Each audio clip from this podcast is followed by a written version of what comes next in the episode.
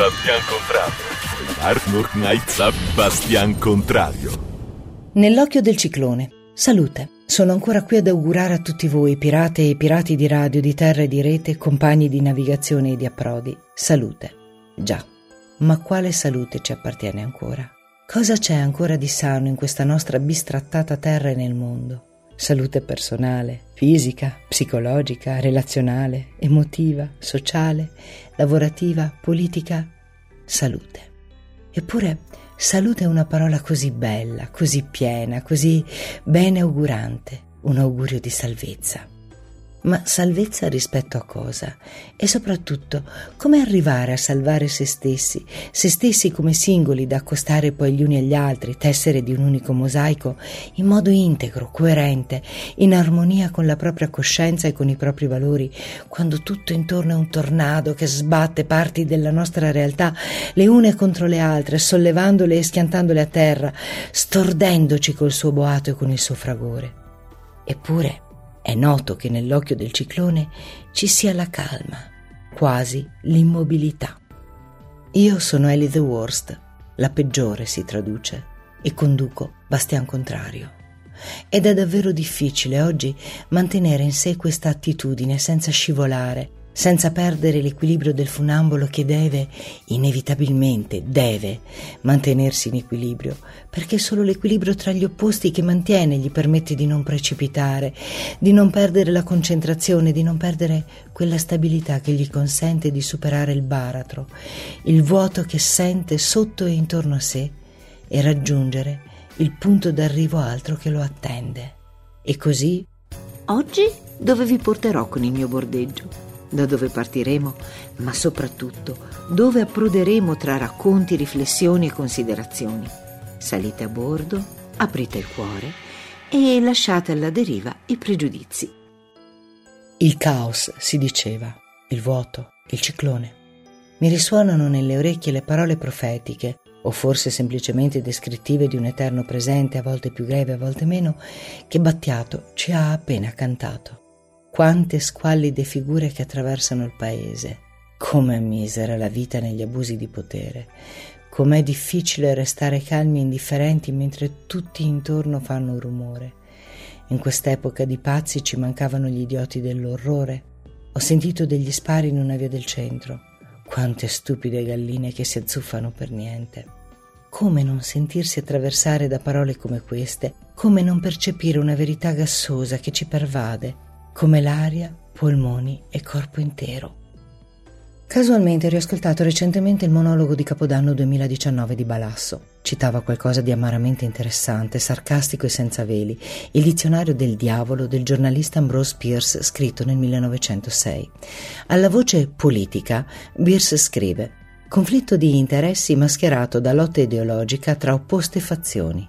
Balasso rincara un popolo ignorante genera governi ignoranti, un popolo corrotto genera governi corrotti. E tuttavia alla fine è la politica che tutto muove o cui affidiamo tutto ciò che ci riguarda. In ogni caso è stata proprio questa frase di Balasso a risvegliare in me antiche considerazioni, cose sentite che si erano sedimentate stantie nel dimenticatoio interiore. Anni che furono da una radio sentii una frase di un giornalista inglese che sbeffeggiava Berlusconi e gli italiani, affermando che ogni popolo ha i governanti che si merita, ma il cavaliere era troppo anche per noi. Ricordo di aver riflettuto sulla cosa con superficiale leggerezza, concludendo che sì, in effetti molti italiani sono letteralmente dei morti di... e spesso intrallazzoni, iniziando a vedere uno sgradevole ma evidente collegamento tra elettorato e rappresentanza. Questa associazione tra elettori e governi mi ha però indotto all'autogol, perché per una sorta di parallelo, se ciascuno elegge i politici che più lo rappresentano, percependo una sorta di identificazione tra la propria visione del mondo e i propri rappresentanti, diventa ovvio che anch'io abbia attribuito e proiettato i miei credo e i miei valori su coloro che agiscono sulla scena politica. Capisco che sia necessaria una spiegazione più accurata.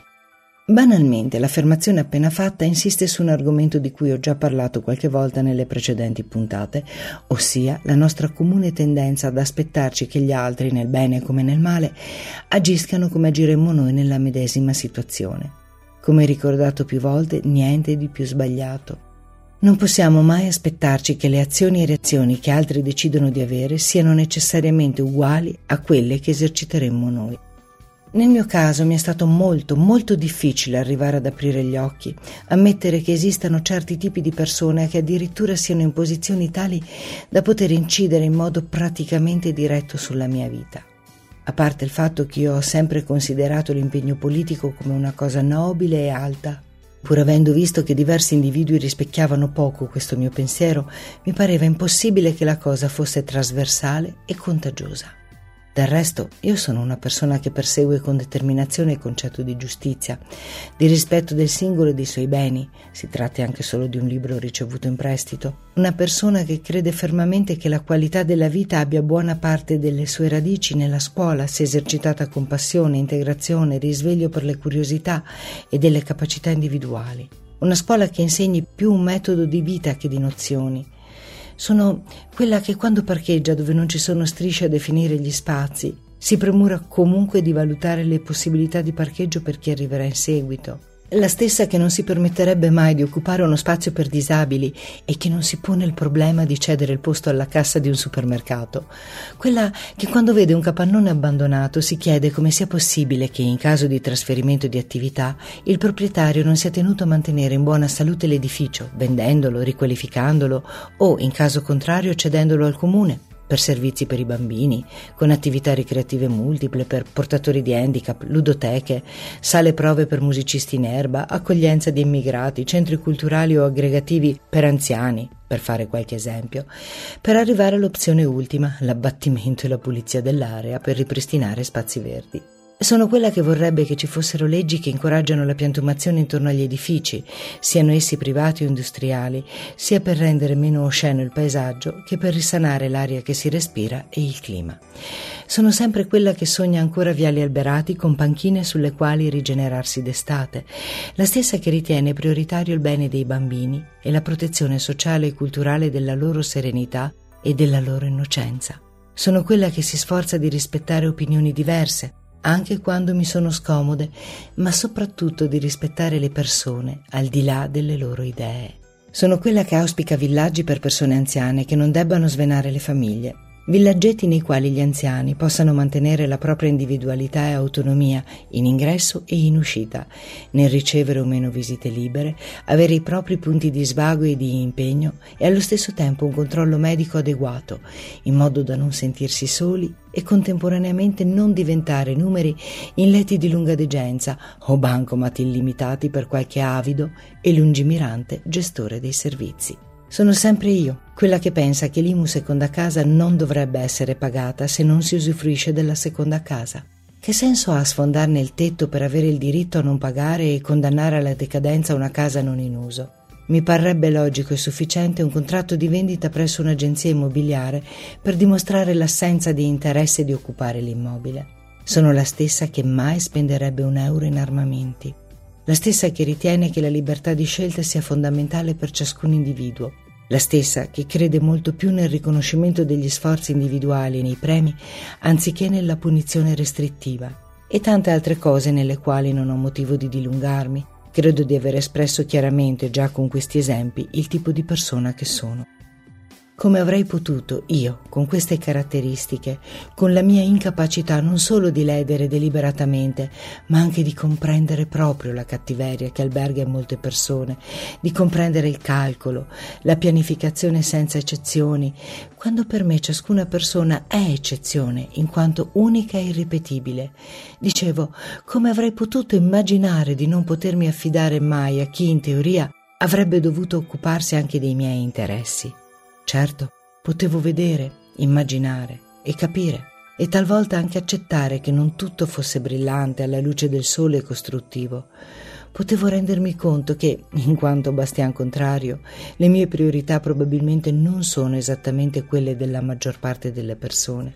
Ma da essere un'inguaribile sostenitrice della positività, della collaborazione, dell'integrazione di ogni diversità, dell'educazione culturale, sono dovuta davvero arrivare a graffiarmi gli occhi per riuscire a guardare, a vedere a rendermi conto di cosa sia accaduto negli ultimi mesi, delle ingiustizie, delle coercizioni, delle fomentazioni, delle negazioni di verità parallele e complementari, dell'esercizio calcolato e tremendo dell'indifferenza e dell'assenza di ascolto, negazione totale dell'esistenza dell'altro, cancellazione del pensiero, del sentire, del volere dell'altro, violenza sottile ma micidiale e gelida. Come siamo arrivati a cedere il passo a un inesorabile manipolo di automi di ghiaccio che avanzano incuranti di calpestare così tante vite? Incuranti delle variabili soggettive di stato di salute, emotivo, di sistema di valori. Per quanto mi riguarda, devo ritenere negativa la mia troppa fiducia nelle qualità dell'animo umano. Davvero, la cattiveria, la volontà di calpestare un altro, di asfaltarlo, parola ignobile di recente conio, sono caratteristiche di cui non sono provvista, incapace di provare odio o vendetta, di fantasticare violenze o repressioni di sorta.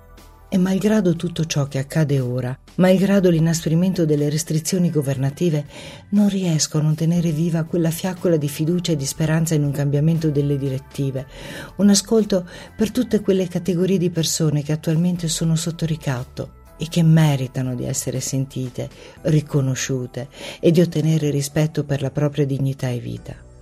E tuttavia mi rincuora vedere così tante persone che malgrado la situazione in cui sono state incastrate, riescono a portare avanti con misura e umanità le proprie determinazioni. Persone che non hanno rinnegato la propria profonda umanità e luce. Persone consapevoli che rispettano la legalità, anche se ci sarà forse qualche infiltrato a far casino e ci sarà certamente chi ci cascherà tacciando di violenza un movimento che per sua natura non lo è. Mi rincuora essere in tanti in questo legame di pace. Molti davvero, ben più dei miei più rosei sogni.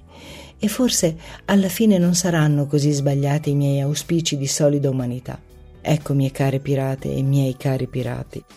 Auguro a voi, ma anche a me stessa, la capacità di rimanere umani anche nelle più scomode situazioni.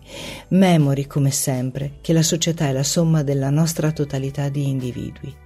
A questo punto spero davvero che gli auguri servano a qualcosa, perché per come sta andando, la sola cosa che mi sento di augurare a voi e a tutti coloro che incontrerò in questi giorni è consapevolezza.